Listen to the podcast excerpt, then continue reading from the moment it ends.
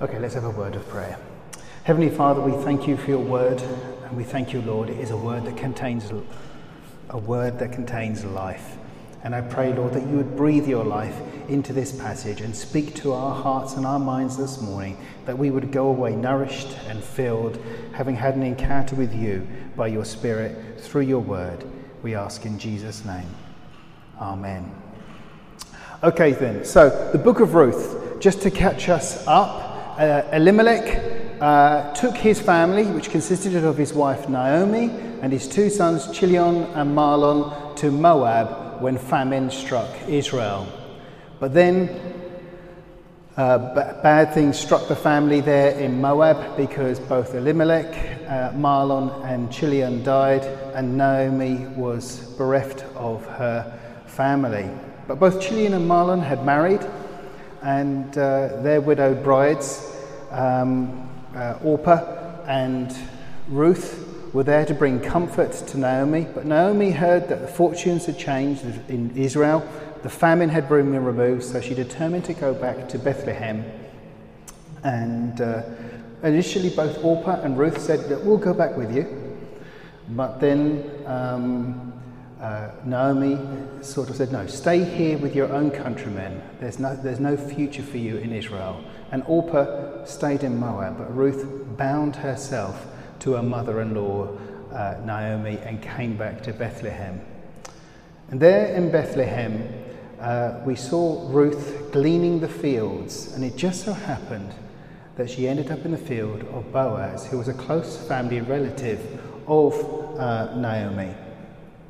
And uh, there's no, no just so happens about it. It was clearly the hand of God's providence in there. And Boaz started to show favour towards Ruth, giving her extra provisions, giving her permission to glean in areas of the field that she wouldn't ordinarily be allowed to glean in. And we can see here that Boaz is looking favourably upon Ruth.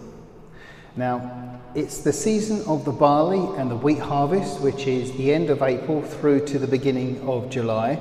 So, for three months, Boaz has been overseeing his reapers, gathering the crops, uh, and Ruth has been diligently gleaning from a privileged position granted to her by Boaz. And for three months, they've been almost daily in each other's company, albeit in the context of a group of other men and women working, certainly never alone. And for three months, their regard for one another has been slowly growing. Ruth has seen the moral, upstanding nature of Boaz, and Boaz has seen the virtuous, hard working ethic of Ruth. And both are aware that Boaz is a kinsman redeemer to the family of Elimelech, Naomi, Naomi's uh, dead husband. And the kinsman redeemer was a close family relative whose responsibility was to act on behalf of a relative who was in trouble or in danger or need. And there were four ways this could be outworked. The kinsman redeemer could buy the family member out of slavery. So if that person got themselves into such dire straits that they sold themselves into indentured service, it was the job of the kinsman redeemer to buy them out of slavery, to win their freedom. Another job of, their, of the kinsman redeemer was to buy back land that had been sold, so the family land stayed in the, uh, as part of their family ownership. A third responsibility of the kinsman redeemer was to avenge that person after they had been killed, to make sure that justice was brought about for that family member. And the fourth thing that it was the responsibility of the kinsman redeemer to do, and this is kind of exceptional, but in cases when um, the man had died childless, it was his job, the closest relative, to marry the uh, childless widow of the relative to ensure a family heir was brought about. Now, Boaz knew he was a kinsman redeemer to the family of Elimelech. However, he had not proffered his services after three months of working together. Now, why had Boaz not come forward? Well, by law, his duty would be first to Naomi and not to Ruth. because Naomi was the widow of Elimelech. So if he was going to come forward, he would come forward to Naomi. Perhaps he was just simply biding his time. He was waiting, waiting to see what the character of this lady Ruth was like, to see what action Naomi might make, asking around, finding out what sort of woman this Moabitess actually was. It could simply be he was busy with the wheat and barley harvest, and so that needed his full attention at this moment in time, and it's not until the harvest was done could he give his attention to other matters. Perhaps he could be waiting to be approached himself. You know, he was good at business, but perhaps he wasn't so good at relationships. You get guys like that. It happens, girls.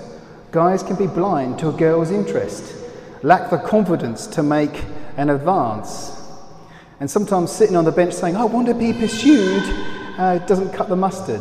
Sometimes you need to let the guy know you're interested, that you're on the market.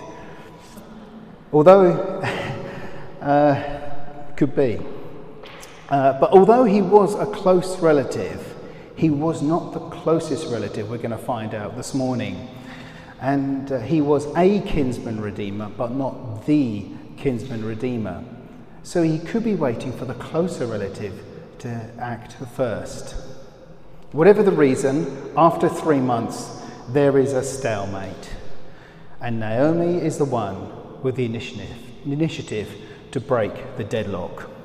So we read in verse 1 Then Naomi, her mother in law, said to her, My daughter, shall I not seek security for you, that it may be well with you? Uh, the ESV, anybody got the ESV here? No. It says there, My daughter, should I not seek rest for you, that it may be well with you? And I like that word rest. And that word rest is the same word used of the dove that was dispatched from the ark uh, after the flood. And we're told the dove found no rest for the sole of her foot. It means um, the dove couldn't find a place to settle, a, fa- a place to find home. And this is what Naomi is saying here. I want to play, find a place for you to settle. I want you to find a place that is home for you, Ruth. I want you to find a place of rest. It's talking about marriage. And Naomi wants to make sure that Ruth is married and has got a good future ahead of her. And it's the same heart she has always had for Ruth and for Orpah as well. Because as she expressed way back when in chapter 1, she expressed a desire then to see both Orpah and Ruth married again, provision to be made for them. However, Orpah sought rest among the pagans of her homeland, but Ruth sought rest among the children of God in Israel. And you know, it's interesting, that's the same choice that faces us every day. We get to the end of our hard working day, we come back tired, and we want rest.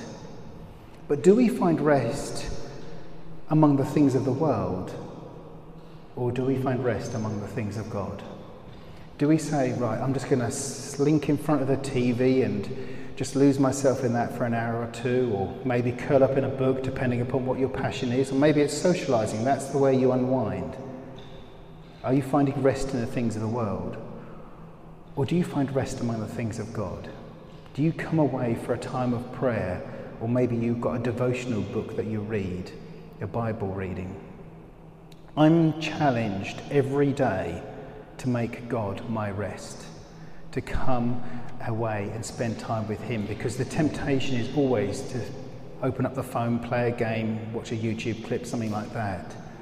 But remember, Jesus, at the end of his hard working day, always seemed to retreat into the mountains to spend time alone with his Father. And that's what we need to choose to do, to make Jesus our Sabbath rest, to retreat into Him. Verse 2 Now Boaz, who was, who, sorry, now Boaz, whose young women you were with, is he not our relative? In fact, he is winnowing barley tonight at the threshing floor. So Naomi fixed her hope in the person of Boaz to be the source of deliverance from poverty and to be the means of future posterity. Yet instead of seeking Boaz to be a kinsman redeemer to herself, she passes the right over to Ruth. She considers herself too old to be married, but she goes, I'll pass that right on to you, Ruth. And so her hope is in Boaz, but her heart is for Ruth. And this is just lovely here. She's putting Ruth first. You ever, anybody here ever seen Fiddler on the Roof? You, oh right, wonderful film. And there's a character in there called Yenta, and she's the matchmaker. Matchmaker, matchmaker, make me a match, find me a find, catch me a catch. Naomi is Yenta here, and she is the matchmaker trying to find a find, trying to catch a catch for Ruth and she has spotted Boaz. Boaz is the perfect match. And what's more, tonight is a good night to make an approach, she says. Why is tonight a good night? Well, we're told it's the time of winnowing and threshing.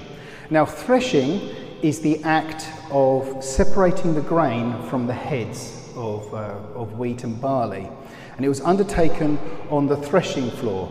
Now, the threshing floor was a raised surface, it was flat, it was very hard, sometimes on the side of a hill. And uh, after all the wheat and barley had been reaped, the grain would be beaten out of the stalks uh, using tools like a toothed plough or an animal walking over the grain. And so the grain would be separated from the husks and so forth. Then came the winnowing. And a winnowing is this, the act of separating the, the grains permanently from the stalk and the husks. And what would happen is you would toss the wheat and barley in the air, and the wind from the side of the mountain would blow the husks and the chaff away, and the grain would fall to the ground. And then the straw would be gathered, put into bundles to feed the animals, and then the grain would be gathered and put into heaps, ready to be stored or to brought, brought to market, or whatever the case may be. And in Israel, westerly winds come uh, in the late afternoon and continue past sunset. So it would be afternoon into evening work, and it would be a late finish for this winnowing and threshing process. But, you know, this time of winnowing and threshing is a time of rejoicing and festivity because you've had a good harvest the crops are in, the work is done, the job is finished. Now you can look forward to enjoying the fruit of your labours. And so typically people were in good spirits, as I know that I am. I'm always in good spirits when I've finished a job and payday has come. And what's more, there tend, always tends to be some sort of party. You know, people share food and they have drink. Um, and considering they've had 10 long, long years of famine, this is going to be an extra special party this year, I think. So, this is the perfect opportunity to appeal to Boaz to be her kinsman redeemer, to be her husband. He's going to be in a good frame of mind. Now, Naomi is going to give uh, three bits of advice of how to get Boaz interested in Ruth.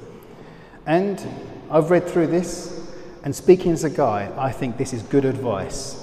So, all you single ladies, take notes. Uh, he says, uh, she says to Ruth, you need to take care of your looks, you need to take care of your timing, and you need to take care of your actions. So, your looks. Verse 3 Therefore, wash yourself and anoint yourself and put on your best garment and go down to the threshing floor, uh, she says. So, the first piece of advice is look good and smell good. If you want to be a girl that's appealing to a guy, you need to look good and smell good. You know, it's been three months of hard labour. Yeah? Boaz has seen Ruth every day, but she's had this grunge thing going on. You know, she's, she's been hot, there's been sweat on her brow, her hair's been tied back. You know, he hasn't seen her at her best, so it's time for that to change. So Naomi tells Ruth that she needs to take a bath, wash off three months of work, make yourself look good. And guys like clean girls, I can tell you that. And then Naomi tells Ruth to anoint herself. And this would be a, a, an olive oil with a fragrance added to it to ward off body odor. It's basically perfume and moisturizer. And so, guys like the girls, smooth skinned and smelling nice, and the more senses you can stimulate, the greater impact you will make. And then Naomi tells Ruth to put her best garment on. In other words, Ruth needs to, to look the best she can to Boaz. Uh, and by wearing, looking the best that she can, her, tension, her intentions will be clear and he will sit up and pay attention. And guys like girls to look good as well. A nice dress, a little jewellery, a bit of makeup. The guy is easily dazzled, I can tell you. Now, I guess there might be some of you who are a little bit more spiritual, and you're thinking of 1 Peter 3, where it says, Do not let your adornment be merely outward, arranging the hair, wearing gold, or putting on fine apparel. Rather, let it be the hidden person of the heart, with incorruptible beauty of a gentle and quiet spirit, which is very precious in the sight of God. And you're thinking, Oh, Matt, you're so shallow. It's all about, it's all about being washed. It's all about looking nice and beautiful. I want him to see my inner beauty. Well, okay, let him see your inner beauty, but if you have hair like a yak and you smell like a fish pond, then you're getting nowhere. Inner beauty is important, and let me tell you if you're a virtuous woman, you will attract a virtuous man. But physical beauty is very important too. Do all the guys say amen? Amen. Thank you. Ruth didn't seem to give much regard to her physical appearance. That's why Naomi had to give her a few pointers, and they were good pointers. Good advice. Look good, smell good. But there's, there's a little bit more, I think, a subtext to this advice. Uh, when she says, put on your best garments, it's highly likely that up to this point, Ruth has been wearing mourning clothes, mourning her husband which, if true, would maybe explain why Boaz has not made an approach up to this point. But by removing the mourning clothes and putting on her best garments, she would be announcing to Boaz that she is available. And her intentions would be very clear to Boaz. And what is also interesting is that the procedure that Naomi is advising Ruth to go through is the self same procedure that a woman would go through for her wedding day the ritual cleansing, the anointing with oil, the adorning with fine clothes and jewelry. Now, this is not to say Ruth is going to turn up in a wedding dress, holding a bouquet, saying, Marry me. That would freak him out. It'd freak us all out. But Naomi is counseling Ruth to put all the necessary measures in place so that Boaz can be in no doubt what is being asked of him. But then, leaving the matter firmly in his hands to determine the actions, for him to take the lead. Okay, so first piece of advice look good, smell good. The second piece of advice is all to do with timing. Verse 3 again, but the latter half, and it says, But do not make yourself known to the man until he has finished eating and drinking. The second bit of advice is a man is in a better mood after he's had a good meal. Is that true? A man is in a better mood after he's had a good meal? Well, I think we all know that's good advice. Boaz has been working hard all day, winnowing and threshing. He's built up a thirst and a hunger, and he needs time to unwind. Get some food in him, get some drink in him, then he'll be in a better place to listen to what Ruth has to say. And, you know, Naomi has been married. She knows a thing or two about men. She knows that when your man walks through the door, the last thing he needs is to be hit with a list about the house, the home, the kids, the weekend plans, and everything else. Let him get his slippers on. Let him have some food. Get, let him just sit down and watch TV for half an hour. Then gently approach the subject you want to discuss. Naomi uh, has been married and she knows a thing or two about a man. And single ladies, if you want to find me a find, catch me a catch, don't talk to your single friends. Talk to a married woman for advice about how to get a guy. If you want to bag a guy, talk to someone who has already bagged a guy. You know, if I want to learn how to catch a fish, I'm going to ask the guy with a fish in the net, not the guy without a fish in the net. And then the third bit of advice is the action she should take. This is verse 4. Then it shall be, when he lies down, then you shall notice the place where he lies, and you shall go in, uncover his feet, lie down, and he will tell you what you should do. Okay, so this is a bit weird to our ears, a bit weird to my ears, and it's because it's culturally different to who we are. but I think it can be summed up as speak to the man when he is relaxed and by himself, when he will be all ears. So, talk to the guy when he's all ears. And, you know, any woman who has been married for any length of time knows this is good advice. There's no point trying to get your guy's attention when he's got guests to entertain, when there's a football match to watch, or there's business to take care of. Wait until you're alone and you have his full attention.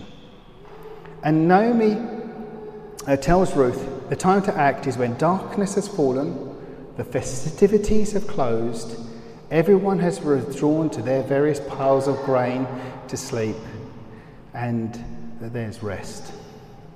So Ruth is to take note where. Uh, so uh, yeah, Ruth is to na- take note where he lies. Then it shall be when he lies down, then you shall notice the place where he lies.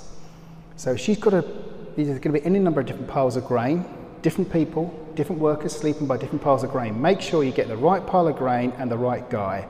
That's good advice. Second, uh, you shall go in and uncover his feet. So, this is to expose the feet and the lower part of the leg. Now, remember the threshing floor on the side of the mountain, cool breeze throwing over. If the legs are exposed, that, that's going to cause the cold wind to prickle the hairs on the leg and cause the guy to wake up. At which point, she can make her petition. And then we're told uh, verse 4, where are we? And lie down. And lie down. So Boaz is, so Ruth is to lie horizontal to Boaz. So if he's like this, she's to be like that at his feet. And this is a position of submission. In the ancient world, the lowly slave would sometimes sleep at the foot of their master, and they would always sleep horizontally at the feet. And it's showing Ruth's submission, her humility, um, that she is a maidservant to Boaz. It's a non threatening position to adopt. And then she says, uh, end of verse 4, and he will tell you what you should do. So Ruth is to follow Boaz's lead. Now, to a godly man like Boaz, Ruth's presence alone would be enough to communicate her request. But her dress, her cleanliness, her perfume would make it doubly certain um, what, she, what her intentions and her desires were. However, as we shall see, Ruth will make it triply certain by enunciating clearly her request. After which, the matter is firmly in Boaz's hands to respond as he sees fit. So, verse 5 And she said to her, All that you say to me, I will do. Ruth puts her complete confidence in the counsel of Naomi.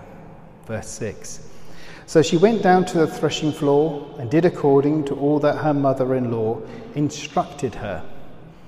So she keeps herself invisible during the festivities, maybe sitting in the shadows, waiting things for calm down, keeping away from the fire. And then, as people go to sleep, she's watching and waiting, keeping an eye on the pile of grain that Boaz goes to. And after Boaz had eaten and drunk, and his heart was cheerful, he went to lie down at the end of the heap of grain, and she came softly, uncovered his feet, and lay down.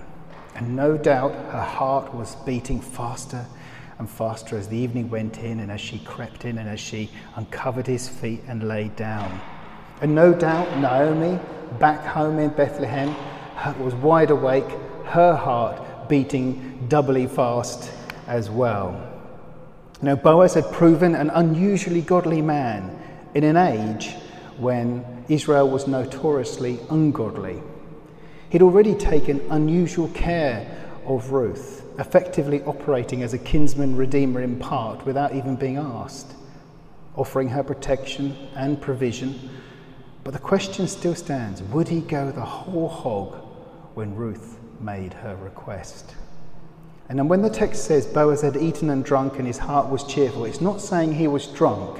It means he had his fill. He was content. He was satisfied with his food.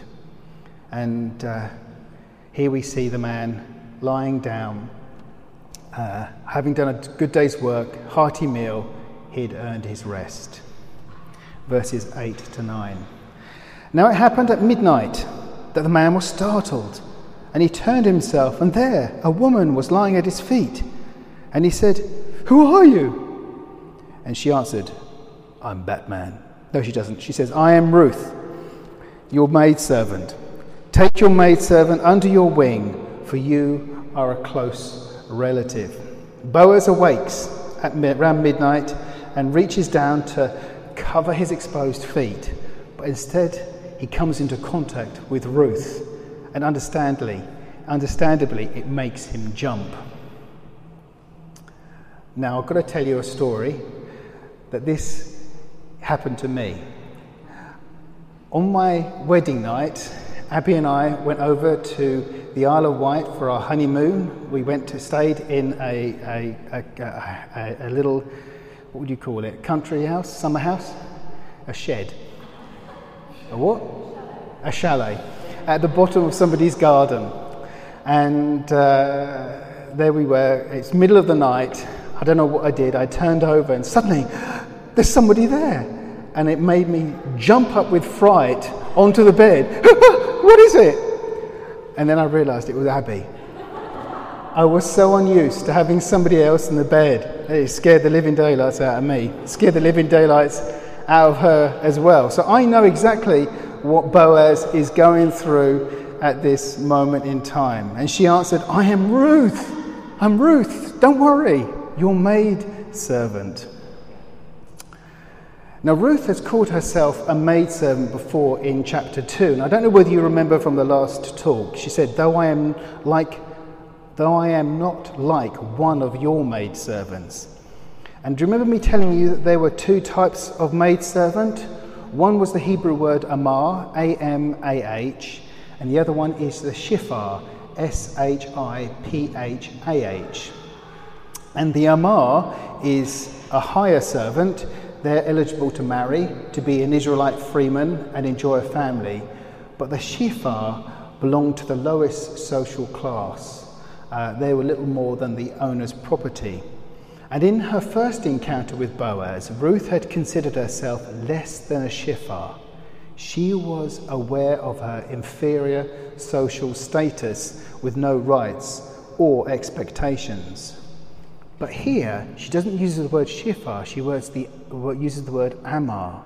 Here, in her second encounter with Boaz, she says, uh, um, she refers to herself as an amah, i.e., that type of maidservant who does have hope and expectations, that type of maidservant that is eligible to marry. And so, even with that terminology, she is making it very clear who she is and what she's looking for. Ruth makes those expectations even clearer because she says, Take your maidservant under your wing, for you are a close relative. A different translation might be, Spread the corner of your garment over me, for you are a kinsman redeemer. And this is language employed to speak of love and marriage. The idea of coming under the wing of a man or the man spreading his garment over the woman is to speak of the covenantal bond of love and marriage. The Lord uses this same language in Ezekiel 16 to speak of his bond with Jerusalem. In, in Ezekiel 16, verse 8, he talks about um, Jerusalem coming under his wing or under his garment of covering. But it's also used in Psalm 91, verse 4, to talk of the bond of any believer who puts their security in the Lord. The Lord would spread his wings uh, over that believer as well. You see, the Lord wants a, a covenantal relationship of love with every believer. And this is what, of course, Ruth is looking for here as well. Now, Boaz had actually used this language back in chapter 2 when he prayed a blessing over Ruth for coming under the wings of the Lord God of Israel. Little did he know at that point he would be God's instrument to provide that blessing. But I kind of like the, uh, Good News translation of this verse. It cuts through the poetic language and gets to the nub of what is happening. Ruth 3, verse 9 in the Good News says, Who are you? he asked. It's Ruth, sir, she answered. Because you are a close relative, you are responsible for taking care of me, so please marry me. All tact is gone. But the meaning is made abundantly clear, and that is what's happening here. Okay, verses 10 and 11. Then he said, Blessed are you of the Lord, my daughter, for you have shown more kindness at the end than at the beginning, in that you did not go after young men, whether rich or poor. And now, my daughter, do not fear. I will do for you all that you request, for all the people of my town know that you are a virtuous woman. You know, Ruth could not have received a more encouraging and heartwarming response, uh, could she? Boaz says, Blessed are you of the Lord, my daughter. Uh, and as he conferred a blessing on her in their first exchange, so he confers a blessing on her in their second exchange. And with this, he identifies her as my daughter, which emphasizes that there is quite a sizable age difference between Ruth and Boaz. And then uh, Boaz says, For you have shown more kindness at the end than at the beginning. You know, Ruth showed her kindness at the beginning through loyalty to Naomi, by willingness to forsake her family and her homeland, by rejecting her religion to embrace the God of Israel.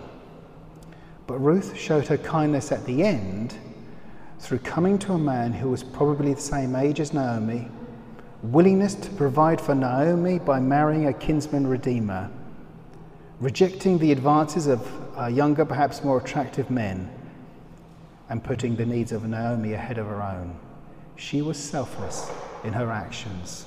She was an absolutely exemplary woman. And Boaz says, And now, my daughter, do not fear. I will do for you all that you request.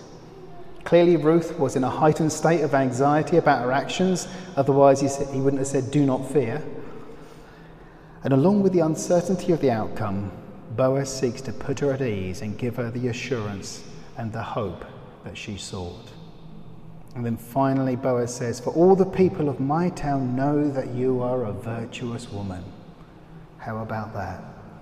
All, all the people of my town know that you are a virtuous woman. This tells us Boaz has been doing his research. He'd been asking around about this Ruth, gathering information. And let me tell you, a guy doesn't go around asking about a woman, gathering an opinion, unless he's interested.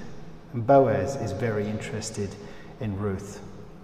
And what's more, he'd received nothing but a universal good report. Ruth had, Ruth had not only caught his eye, but caught the eye of everyone in town.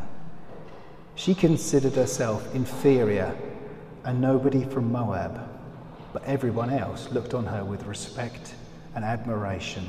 All the people of my town know that you are a virtuous woman. Who can find a virtuous wife? For her worth is far above rubies.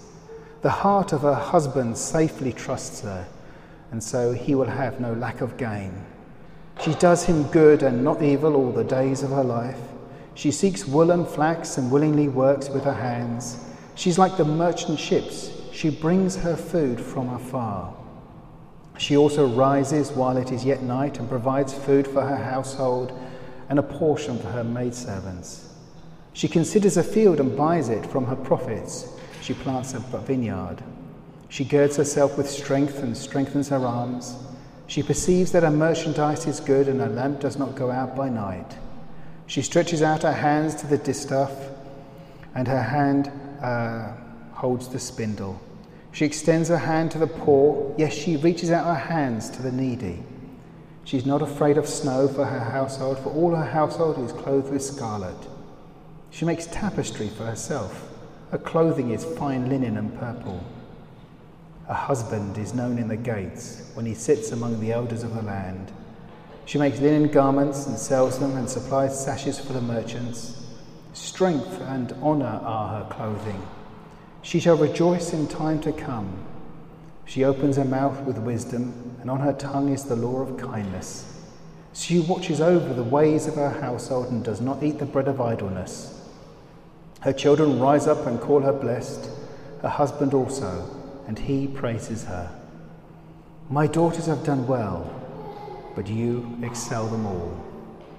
Charm is deceitful, and beauty is passing, but a woman who fears the Lord she shall be praised. Give her the fruit of her hands, and let her own works praise her in the gates. This is the Proverbs 31 virtuous woman. This is Ruth. And you know, Ruth follows the classic three act plot structure that you get in plays and films. And at the end of the second act of the three act plot structure, you reach a climax. But at that climax, there's typically a twist, a crisis, an all is lost moment. And just when you think it couldn't get any better, when everything has gone their way, a bombshell is struck. Verse 12 Now it is true, Boaz says, that I am a close relative. However, however, there is a relative closer than I. Naomi and Ruth have been operating on the belief that Boaz is the kinsman redeemer and that God's providence has led them to this man. But now the bombshell strikes that while he is a kinsman redeemer, he is not the kinsman redeemer. There is a closer male relative that holds that role. And so suddenly everything seems to be in ruins. All hope is lost. The classic end of Act 2 stuff. What is going to happen next? What is this other man going to do?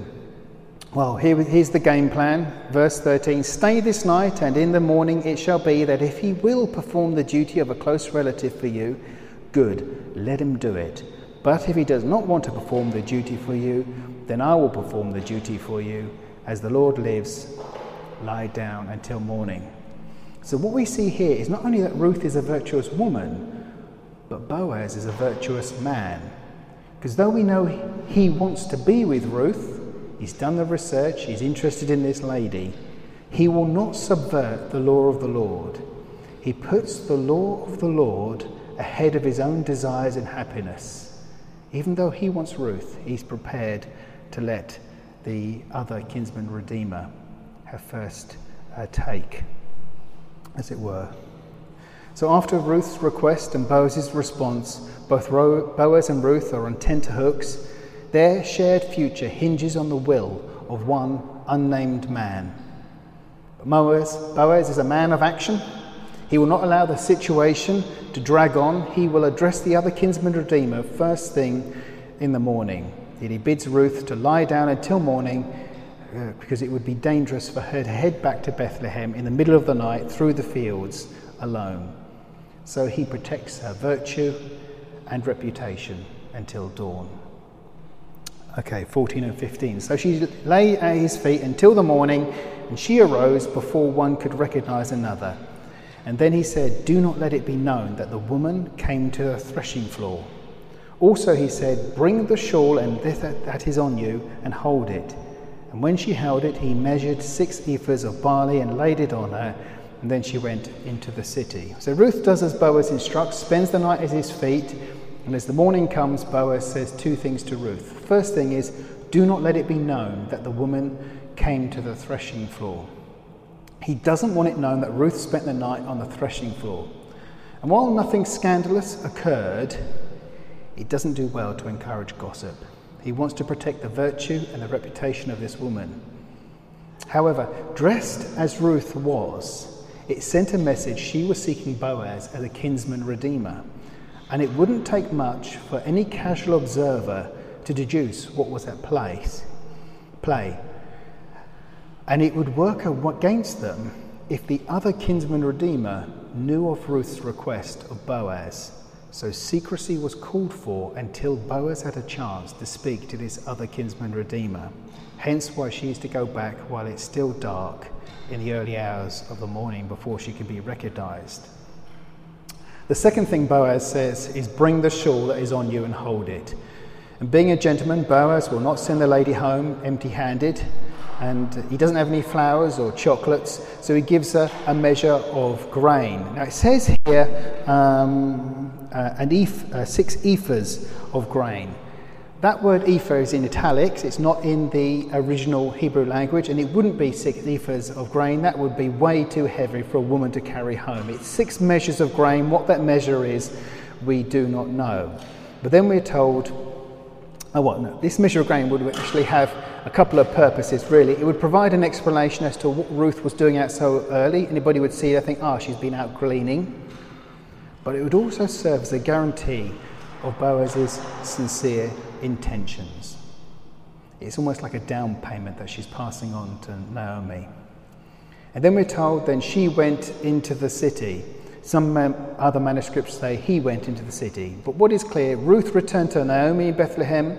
Boaz went to the gates of the city to wait for the other man to arrive. Today will be the day of reckoning. Verses 16 and 17. When she came to her mother in law, she said, Is that you, my daughter? And then she told her all that the man had done for her. And she said, These six measures of barley he gave me, for he said to me, Do not go empty handed to your mother in law. So upon arriving home, Naomi, probably been up all night, desperate to know what's happened, uh, as any of us would be, says, Is that you, my daughter? In other words, are you his wife or not? Go on, tell me the news. And so Naomi is appraised of the positive intentions of Boaz, but the negative shadow of this other kinsman redeemer. Verse 18. And then she said, Sit still, my daughter, until you know how the matter will turn out, for the man will not rest until he has concluded the matter this day. So our chapter closes on something of a tense cliffhanger. What is going to happen? By the end of the day, Ruth knows that she will be betrothed for marriage. But the question is, to whom? Well, we're going to have to come back next time to be able to find the answer to that question. But you can read ahead and cheat, I don't mind. But a couple of closing thoughts here. Ruth was a virtuous woman. She approached Boaz with wisdom and humility, but she let Boaz take the lead. And a virtuous woman attracts a virtuous man. Ladies, walk humbly, submissively, virtuously. Let men take the lead like Ruth. Boaz was a virtuous man. He worked hard, he protected and provided for Ruth. Gentlemen, work hard, protect and provide for your wives. Take the lead, be proactive, and do what is right. Obey God's commands, even if it hurts. And you know, Boaz was a kinsman redeemer, but there was another. We have a redeemer, but there is no other. Jesus is our redeemer, and salvation comes in no other name and in no other person than Jesus Christ. And you must come humbly to Jesus in faith and repentance of your sin if you are to be saved. Amen. Heavenly Father, we thank you for your word. We pray that you would confirm your word to us by your Spirit and cause it to continue to linger to nourish us and benefit us. Help us to be virtuous men. Help us to be virtuous women. Help us to walk with fear and reverence before you, we ask. In Jesus' name. Amen.